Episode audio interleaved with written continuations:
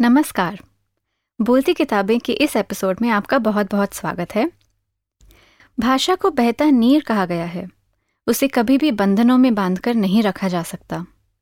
भाषा बेझिझक अपने शब्द, अपनी संपदा को दूसरों से बांटती चलती है और उतने ही खुले दिल से दूसरी भाषाओं के शब्द भी अपने में अपना लेती है। ऐसा ही एक शब्द है आमीन।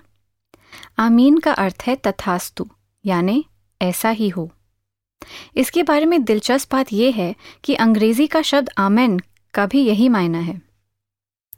कह नहीं सकते कि आमेन से आमीन बना या उर्दू के आमीन को अपनाकर अंग्रेज़ी का आमेन बनाया गया।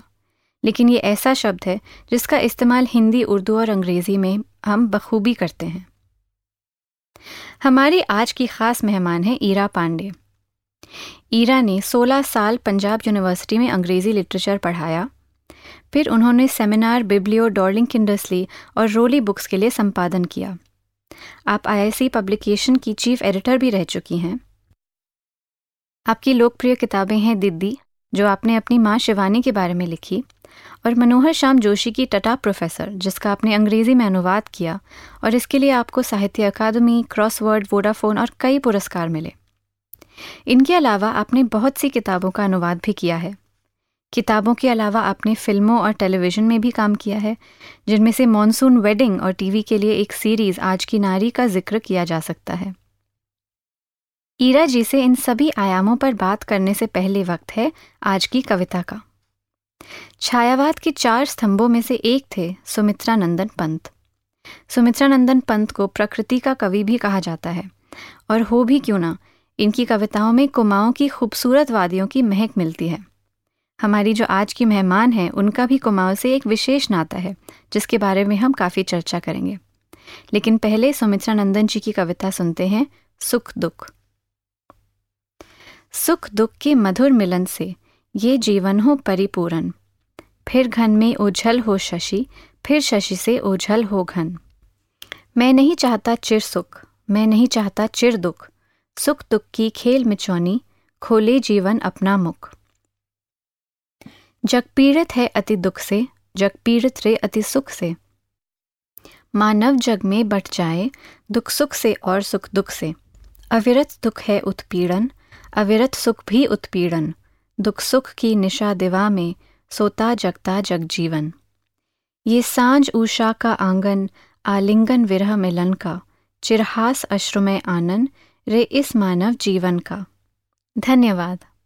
तो अब हम चलते हैं अपने मेहमान की ओर। ईरा पांडे जी आपका यहाँ बहुत बहुत स्वागत है। आ, मैं आपको ईरू के नाम से बोलूँगी। मुझे ईरा पांडे जी बोलकर बहुत ही अजीब लगेगा। मुझे तो भी। बहुत बहुत स्वागत। धन्यवाद यहाँ पर आने के लिए। जैसा कि आपने सुना अभी हमने सुमित्रा नंदन पंत की कविता सुनी जो कि कुमाऊँ के बारे में काफ़ी लिखते थे और मैंने कहा कि आपका एक विशेष नाता है कुमाऊँ के साथ। तो इसके बारे में कुछ बताइए अपनी कुमाऊँ पृष्ठभूमि के बारे में। देखिए, मेरा जन्म ही कुमाऊं में हुआ था, अल्मोड़े में, सन उन्नीस सौ इक्यावन में। तो उसकी भी मुझे धुंधली धुंधली याद है, क्योंकि हम तीन साल तक वहाँ रहे, फिर लखनऊ चले गए। मैं जब करीब छः साल की थी तो हमारे पिताजी का तबादला नैनीताल हुआ, और हम नैनीताल में फिर करीब बारह साल रहे। तो मैं नैनीताल को अपना घर मानती हूँ कुमाऊँ में, चाहे नाल मेरी कटी थी अल्मोड़े में। और नैनीताल में जो हमारा प्रवास था, वो इतना सुखद और इतना मज़ेदार था कि मैं कभी नहीं भूल पाती हूँ उसको। कहीं ना कहीं वो रोज़ मुझे याद आ जाता है। एक तो हम चार भाई बहन थे तो हमारे घर में खूब हल्ला गुल्ला मचता ही रहता था। फिर हमारे मौसी के दो बेटे पुष्पेश और मुक्तेश, वो भी हमारे पास आ गए थे। तो हम छः बच्चे थे एक घर में। और पुराना भूथा घर था। उसमें भूत प्रेत भी रहते थे, लोग भी आते थे। पर था वो इतनी दूर दराज जगह में कि लोग पहुँचने में असफल होते थे। तो हम छः बच्चों की जो ज़िंदगी थी, वो एक अनोखी ज़िंदगी थी। उस ज़माने में मोहिनी न टेलीविज़न होता था, न ढंग के कोई और साधन होते थे मन लगाने के, किताबों के कीड़े थे हम सब के सब। तो कुछ भी अगर प्रिंट आता था घर में, बेशक वो जलेबी के लिफाफे का, अखबार का लिफाफा हो, उसी को हम लोग पढ़ पढ़ के धन्य हो जाते थे। किताबें पढ़ने का शौक़ हमको तभी से हुआ, क्योंकि लक नैनीताल में शॉर्ट वेव रेडियो भी नहीं आता था। तो कुछ था ही नहीं वहाँ पे और करने के लिए तो कहानी सुनने का, सुनाने का, पढ़ने का, इसका बेहद शौक़ और मैं सोचती हूँ ये जीवन भर ये शौक़ मेरे साथ रहा है और मेरे ही साथ नहीं, मेरे जितने भी भाई बहन हैं और कज़न्स पुष्पेश और मुक्तेश, हम सब अभी भी उसको धन्य मानते हैं कि वो हमारी ऐसी बचपन की यादें थीं और ऐसा जीवन था। उस पर मेरी माँ और मेरी मौसी धुरंधर कहानी, कहानीकार थे। वही नहीं, हमारे घर के नौकर चाकर भी। क्योंकि रात वहाँ शाम, जाड़ों में चार बजे से अंधेरा हो जाता, क्या करो शाम को? तो किससे कहानियाँ सुनाई जाती थी। और भूत की कहानियाँ और देवी देवताओं की कहानियाँ। तो हम सब का मैं सोचती हूँ, जो इमेजिनेशन फ्लावर हुआ, उसी से हुआ है। सबसे अहम बात मैं ये भी मानती हूँ कि हम लोग तीन भाषाओं को एक साथ जानने लगे। घर में हम कुमाऊनी बोलते थे, जो अभी भी हम बोलते हैं। पड़ोस में हिंदी बोलते थे और स्कूल में अंग्रेज़ी बोलते थे।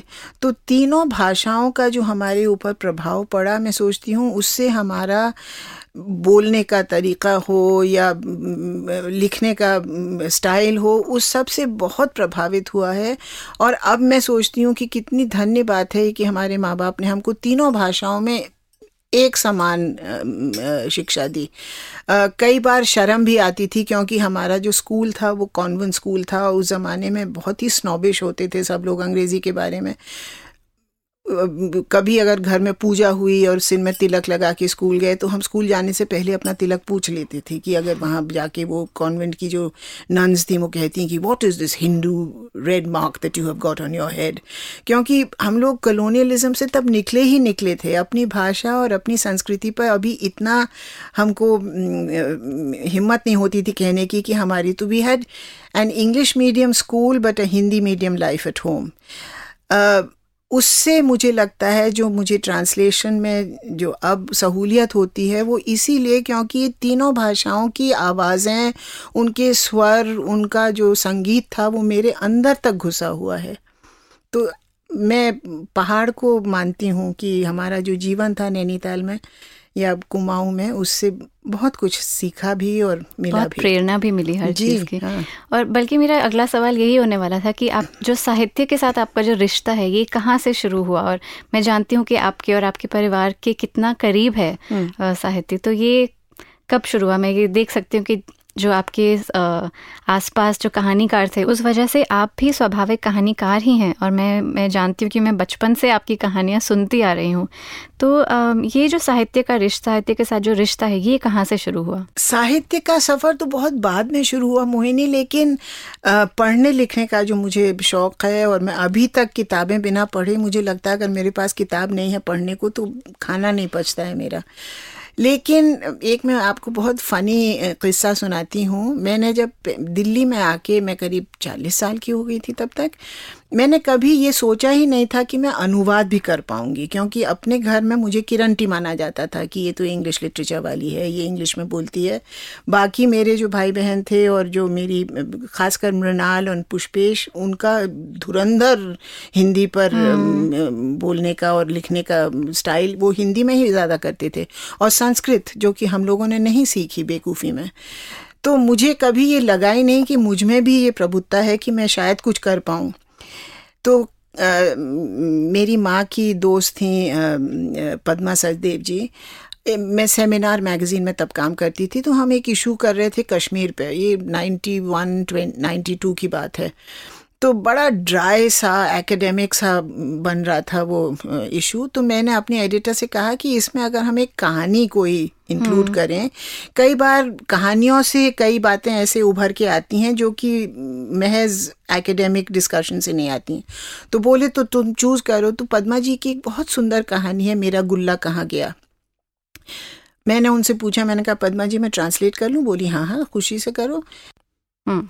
तो मैंने वो ट्रांसलेट करी और जब दिखाई उसको अपने एडिटर को और पद्मा जी को, उनको बहुत पसंद आई। कुछ दिनों के बाद पद्मा जी हमारे घर आई। मेरी माँ हमारे पास आई हुई थी उन दिनों। तो बोली कि, दीदी, आपको मालूम है, ईरू ने मेरी कहानी ट्रांसलेट करी। इतना बढ़िया ट्रांसलेशन किया है कि मज़ा आ गया। चली गई जब तो मेरी माँ ने मुझसे पूछा, इतने सालों से मैं तुमसे कह रही हूँ कि भाई तुम और मृणाल मेरी किताबों का कुछ तो करो। और कुछ नहीं किया है तुम लोगों ने। नौ महीने मैंने तुम्हें अपने पेट में रखा था कि पद्मा ने? तो मुझे ये बात हमेशा याद रहती थी लेकिन कभी ये हिम्मत नहीं हुई कि अपनी माँ की किताबों को मैं ट्रांसलेट करूँ। कुछ उनकी शैली तब तक मुझे फर मतलब वो रोमांटिक शैली और वो कुमाऊँ की बातें और बंगाल की बातें मुझे कुछ I could build up you know rapport with her world जब वो चली गई एंड आफ्टर शी डाइड तब मुझे लगा कि वो कहती ही रह गई बेचारी की मेरी किताबें कई किताबें तो मैंने पढ़ी ही नहीं थी। वो हमेशा अपनी हर किताब हम लोगों को देती थी एक एक प्रति। कुछ किताबें ऐसी थी जो मैंने देखी भी नहीं थी।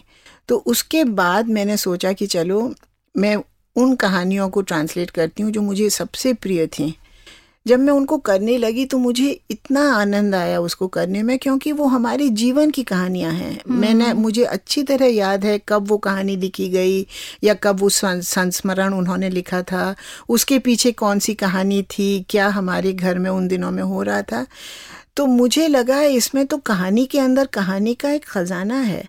तो मेरा पहला जो मैंने लिटरेरी एफर्ट किया था, वो एक मेमोर था अपनी माँ के ऊपर, जिसमें टाइटल है दिद्दी माय मदर्स वॉइस और वो इंटरलीव किया है, उनकी एक कृति ट्रांसलेट करिए फिर उसके बारे में मैंने पाठक को बताया कि वो क्या थी, इसके पीछे की कहानी, क्या चोट थी, या क्या दुख था, या क्या कॉन्टेक्स था जिसमें कि ये तो उसमें उनके शांति निकेतन के कुछ संस्मरण हैं, कुछ अपनी माँ के बारे में है, कुछ मेरे माँ और पिताजी के रिश्ते के बारे में है। तो कई ऐसी चीज़ें निकलती गईं कि मैं रोक नहीं पाई अपने को। और वो किताब मैं कभी नहीं, मैं पहली किताब थी, मुझे तो ये हिम्मत ही नहीं होती थी कि मैं किसी पब्लिशर को भी भेजूं, क्योंकि समझ में नहीं आता था कि ये है क्या।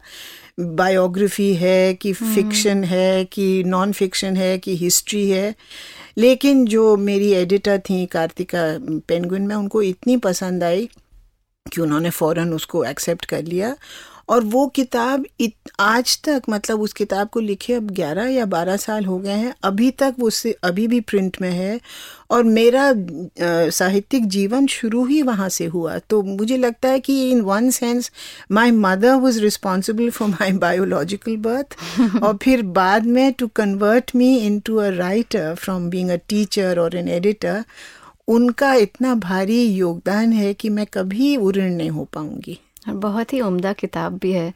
और बल्कि मुझे लगता है कि आप ही ने उसका अनुवाद किया हिंदी में फिर? हाँ।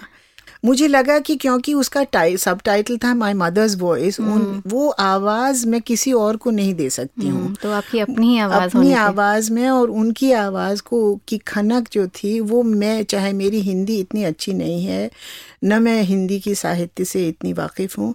लेकिन मुझे लगा कि नहीं ये मेरी किताब है और मेरी माँ पे है तो इसको मैं और किसी को नहीं दे सकती हूँ। तो मैंने खुद उसका ट्रांसलेशन किया हिंदी में।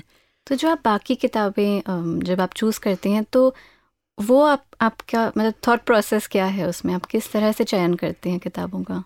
ट्रांसलेशन ट्रांसलेशन के लिए, के लिए। आ, देखो शुरू तो मैंने अपनी माँ की किताबों से किया और अभी हम्म। तक मैं कुछ ना कुछ उनका ज़रूर करती हूँ to keep her memory alive and more than that to introduce her to another readership uh, hmm. कई लोग ऐसे हैं जो हिंदी अब पढ़ते नहीं हैं हमारे अपने बच्चे अब. हिंदी पढ़ने से कतराते हैं चाहे उनको हिंदी आती है और सीखी है मेरी अपनी हिंदी के पढ़ने की स्पीड इतनी कम है अंग्रेज़ी की स्पीड के खिलाफ कि कई बार मैं खुद कन्नी काट जाती हूँ या आई गेट एग्जॉस्टेड पूरी किताब ख़त्म करने में।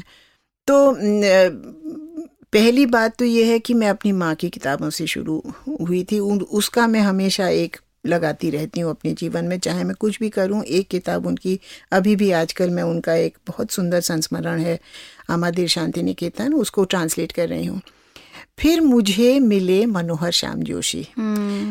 He was the next person that I was really influenced by उनकी जो ये किताबें हैं कसप हो, क्याप हो, कुरु कुरु स्वाहा, हरिया हरक्यूलिस की हैरानी, टटा प्रोफेसर, हमजाद, कितनी किताबें हैं उनकी जो मैंने पढ़ी और मेरा इतना मन लगा कि मैं उनको रख नहीं पाई। तो मुझसे एक दिन बोले कि तुम करो मेरी किताब का अनुवाद करो। तो अमित मेरे हस्बैंड ने कहा नहीं मैं करूँगा। हरिया हरक्यूलिस की कहानी मुझे बहुत ही बढ़िया लगी थी। तो बोले कि अच्छा ये तो कभी करेगा कि नहीं करेगा?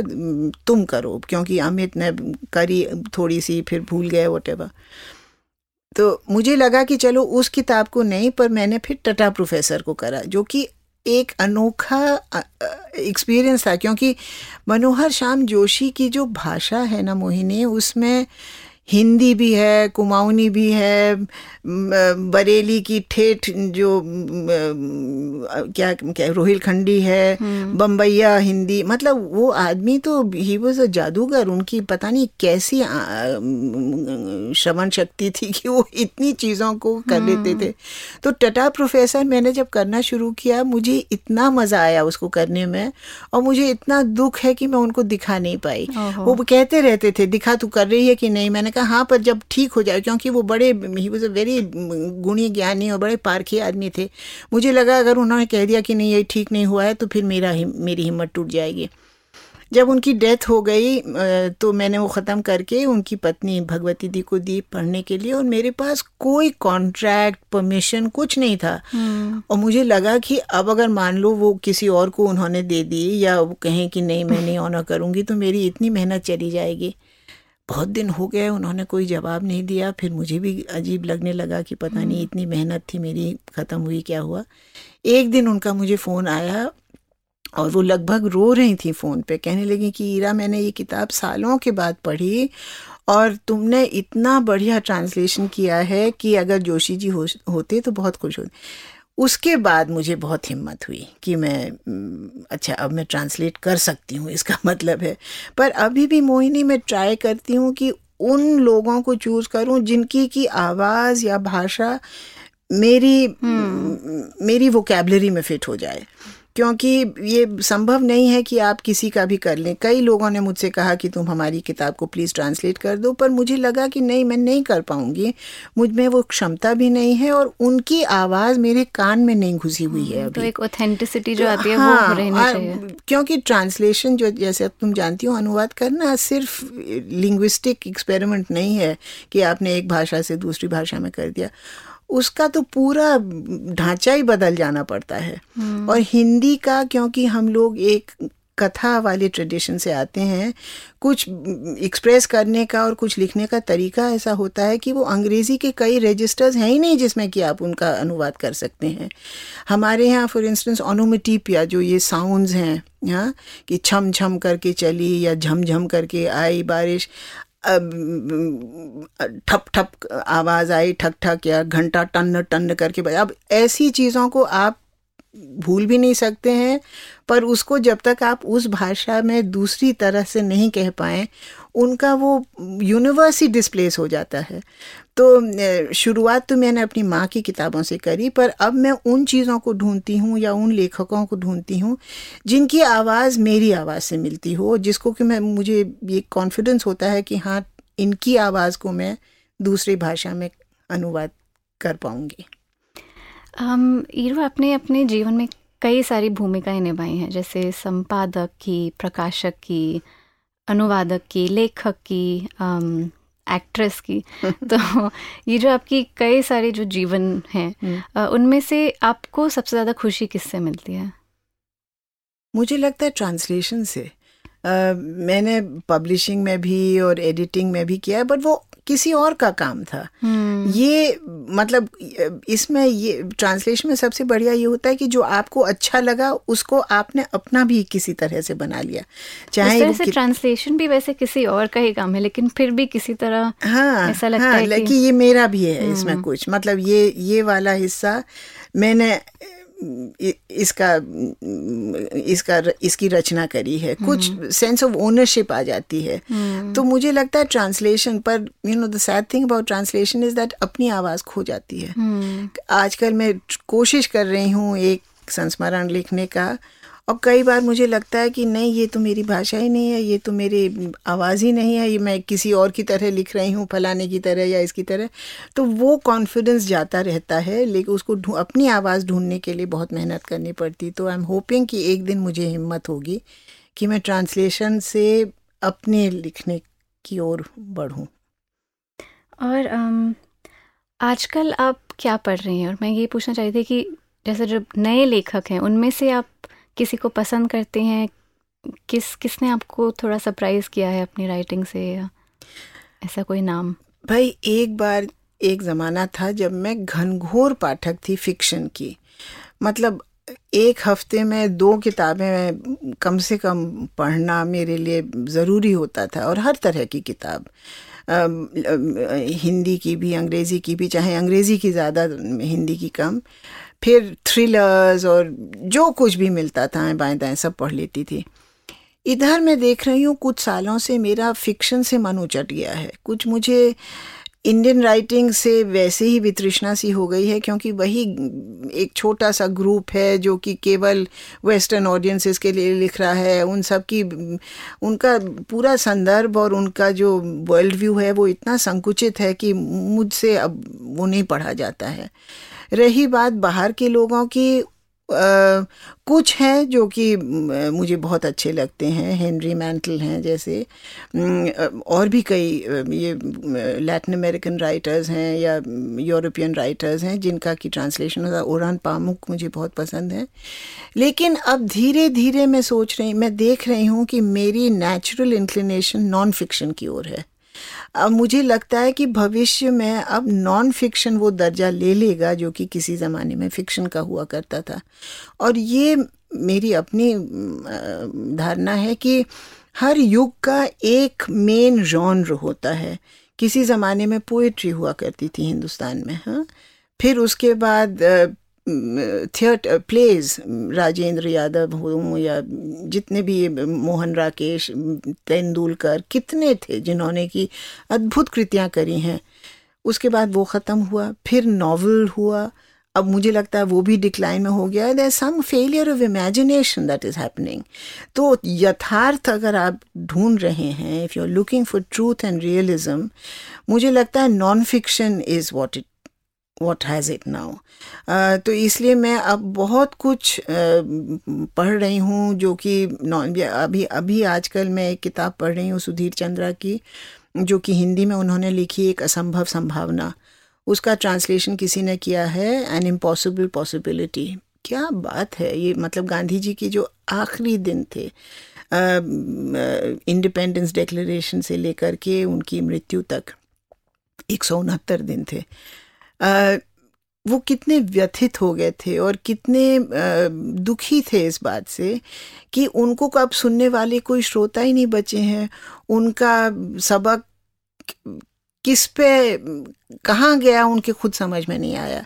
क्योंकि जिस अहिंसा और जिस नॉन वायलेंस की वो बात करते करते कभी थकते नहीं थे और जो अंत तक उन्होंने माना उनकी लाइफ की डेस्टिनी थी और वो चाहते थे कि इस देश में कम से कम फिर से हो the kind of violence that erupted in this country after partition उसका वो देख नहीं पाए। तभी उन्होंने कांग्रेस पार्टी छोड़ के, दिल्ली छोड़ के वो नोआखाली चले गए थे कलकत्ते में। तो वो जो व्यथा है वो उनकी ही नहीं। मुझे लगता है हमारे जनरेशन के जो अब सिक्सटीज़ और सेवेंटीज़ की ओर बढ़ रहे हैं वो हर हर पर ह्यूमन बीइंग में होता है। यू you नो know, एक तभी मैं सोचती हूँ उस ज़माने में संन्यास ले ले लेते थे लोग कि अब ये दीन दुनिया के मैटर्स से दूर रखो हमको।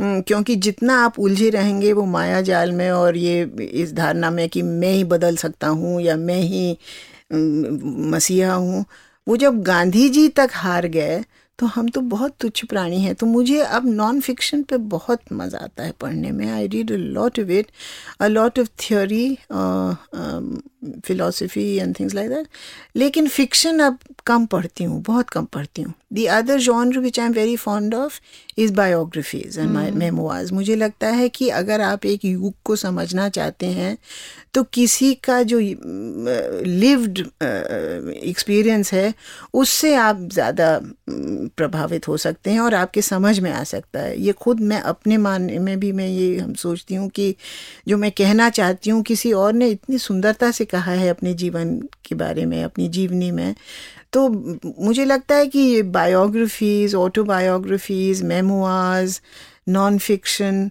इसमें मेरी रुचि ज़्यादा हो रही है। अब फिक्शन से मैं धीरे धीरे हटती जा रही हूँ। बहुत शुक्रिया। um, मैं साहित्य से थोड़ा दूर जाना चाहूँगी एक प्रश्न पूछने के लिए। uh, मैं जानती हूँ कि ये जो सोशल मीडिया की दुनिया है इससे आप uh, काफ़ी दूर रही हैं।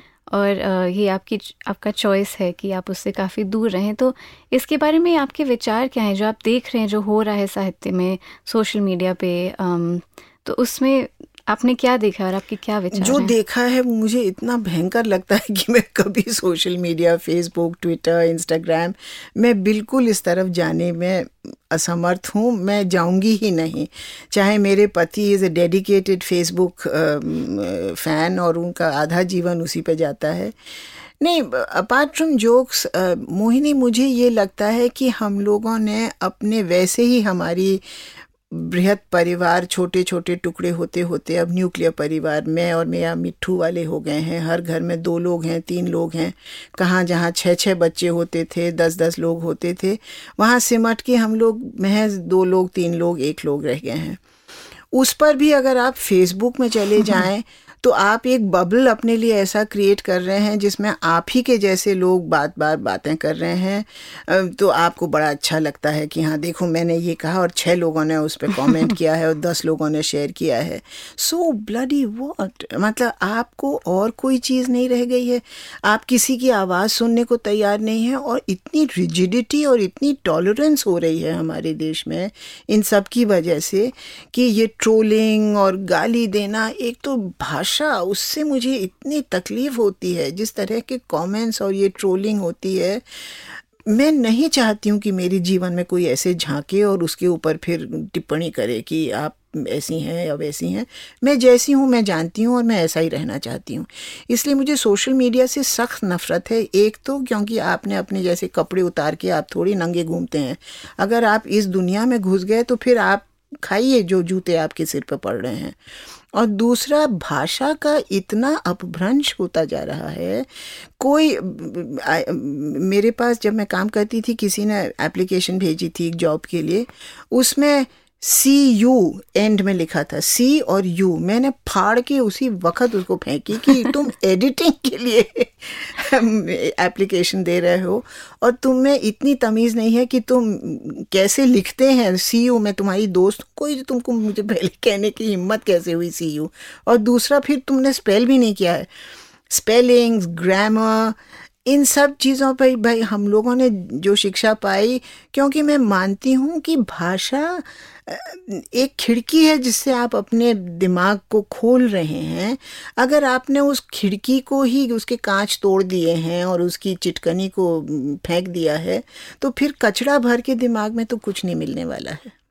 और क्या आपको लगता है कि जो युवा पीढ़ी है वो सोशल मीडिया की वजह से पढ़ भी कम रही है और Um, हाँ सोशल मीडिया की वजह से डेफिनेटली पढ़ने में अब जितने भी मैं देखती हूँ आंकड़े मार्केटिंग के पब्लिशिंग वाले सब रो रहे हैं। एक तो अमेज़ोन और फ्लिपकार्ट की वजह से रिटेल ट्रेड पर इतनी मार पड़ी है और उस पर अब ये किंडल और ये सब अमेज़ोन जब से हो गया ई बुक्स वगैरह सेल्फ पब्लिशिंग तो ये जो बड़े बड़े हमारे पब्लिशिंग हाउसेज हैं इनमें वाकई बहुत तहलका मचा हुआ है।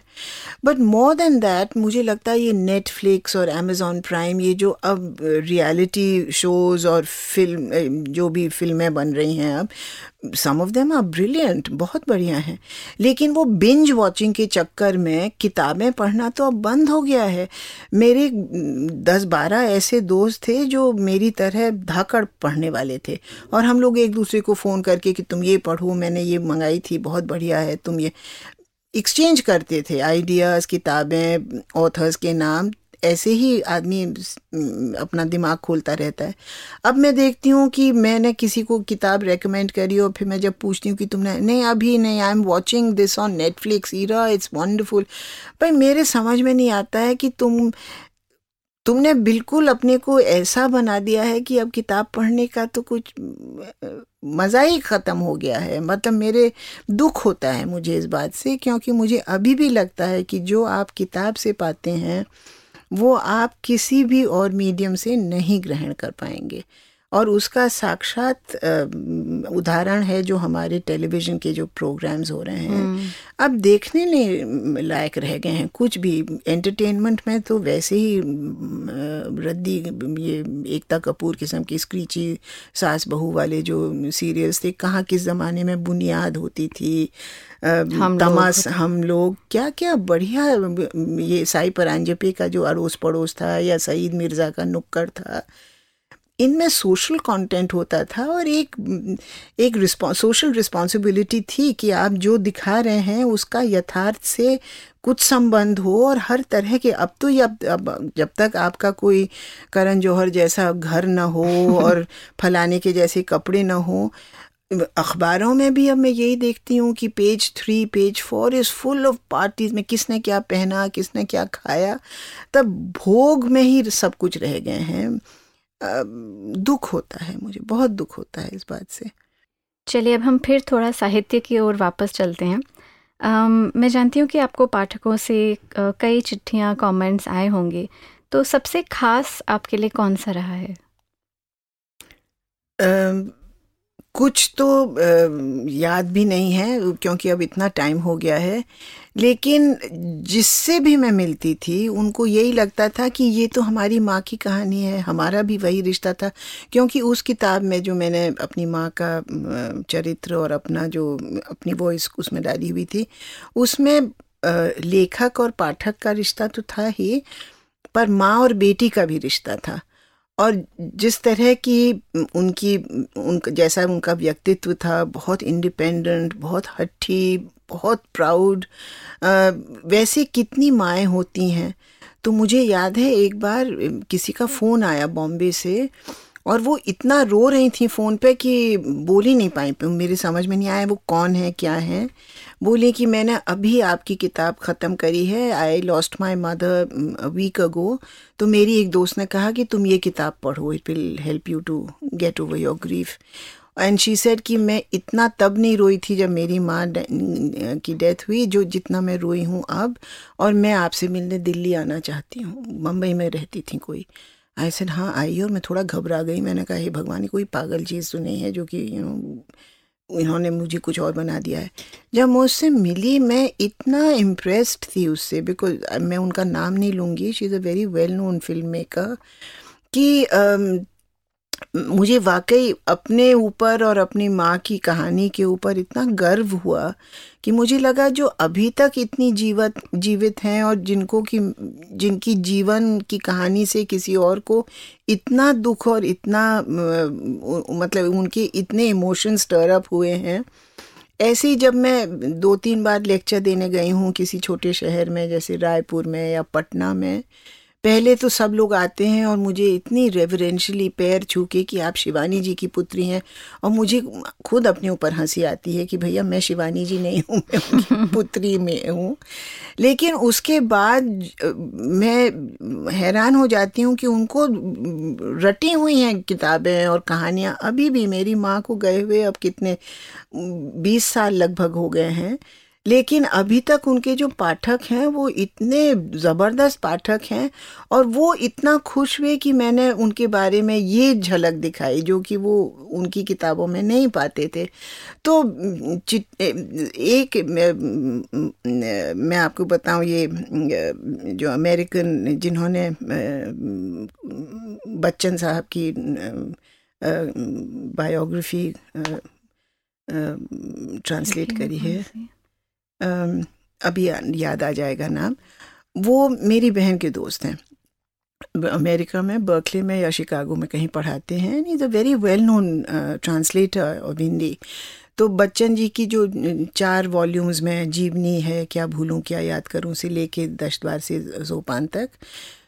उसको उन्होंने ट्रांसलेट किया है एक किताब में, उसको सिंकॉप्टेड वर्जन करके। ब्रिलियंट ट्रांसलेशन तो मैं वो पढ़ रही थी और जब किताब बहुत अच्छी लगती है तो मैं चूस चूस के पढ़ती हूँ because I don't want it to end जिस दिन मैंने वो ख़त्म करी और मुझे बहुत दुख हुआ कि ये ख़त्म हो गई है, उस दिन मेरी बहन ने मुझे एक चिट्ठी फॉरवर्ड करी from this gentleman And he says ki, uh, it is too much of a coincidence that both of you are called Pandey and both of you have a mother called Shivani. so is this Ira Pandey whose book I've just read your sister? तो मृणाल ने मुझे वो भेजी किताब वो वो चिट्ठी और मैंने उनको लिखा कि ये तो कैसा संयोग है आज ही मैंने आपकी किताब या कल ही ख़त्म करी और मैं सोच रही थी कि तो you know it was for me such a uh, uh, तो कहने लगे कि मैं अपने कोर्सेज में अपने स्टूडेंट्स को ये पढ़ाना चाहता हूँ क्योंकि मुझे ये अच्छा लगा कि तुमने हिस्ट्री बायोग्राफी ऑटोबायोग्राफी फिक्शन इन सबको जोड़ के एक बहुत अनूठा एक्सपेरिमेंट किया है and it work so well तो बहुत मैं भाव विभोर हो गई उसके बाद। तो even after 20 years if somebody can write this it's so gratifying. बहुत ही सुंदर। um, तो ये इससे पहले कि हम um, चर्चा बंद करें uh, मैं आपसे ये पूछना चाहूँगी कि जो आजकल के लेखक और प्रकाशक हैं अगर आप उनको एक चीज़ आज बोल पाएँ तो वो क्या होगी? आपकी उनसे क्या अपेक्षाएँ हैं आजकल? लेखकों से तो मैं ये कहना चाहूँगी कि केवल एक भाषा में मत पढ़ो। जित जैसे भी हो सकता है कम से कम दो या तीन भाषाओं का साहित्य ज़रूर पढ़ो। चाहे वो अनुवाद में हो या अगर तुमको मेहनत भी करके पढ़ना पड़े डू दैट और प्रकाशकों से मैं ये कहना चाहती हूँ कि अपने मार्केटिंग टीम को ये डिसाइड नहीं करने दो कि तुमने क्या छापना चाहिए। और केवल फिक्शन या नए राइटर्स की ढूंढ में उनको मत भूल जाओ जो तुम्हारी धरोहर हैं।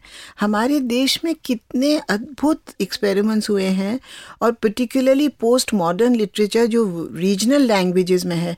जब भी मैं कोई पढ़ती हूँ, तमिल का या मलयालम में या कन्नड़ का या गुजराती का कोई नॉवल जिसका कि अनुवाद अच्छा हुआ है और अब बहुत बहुत बढ़िया अनुवाद करने वाले हो गए हैं। तो मुझे लगता है कि हम क्यों भागते हैं औरों के पीछे?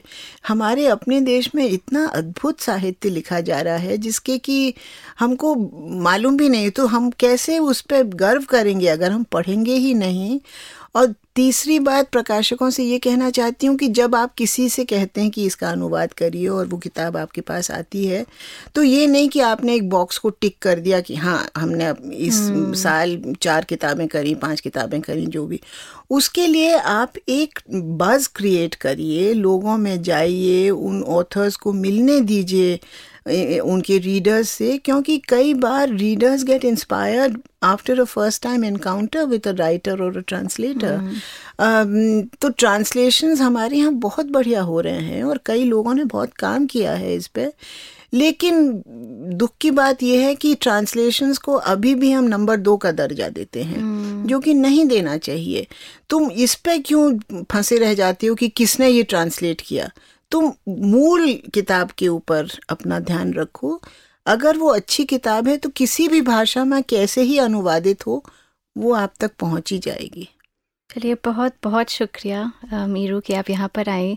हमारे लिए समय हमें समय दिया आपका। um, हम ये बात और कर सकते हैं लेकिन अभी हम यहीं पर अपना शो रैप अप करेंगे। तो बहुत बहुत शुक्रिया यहाँ आने के लिए। और बहुत ही मज़ा आया आपसे बात करने में। थैंक यू सो मच अच्छा लगा मुझे भी।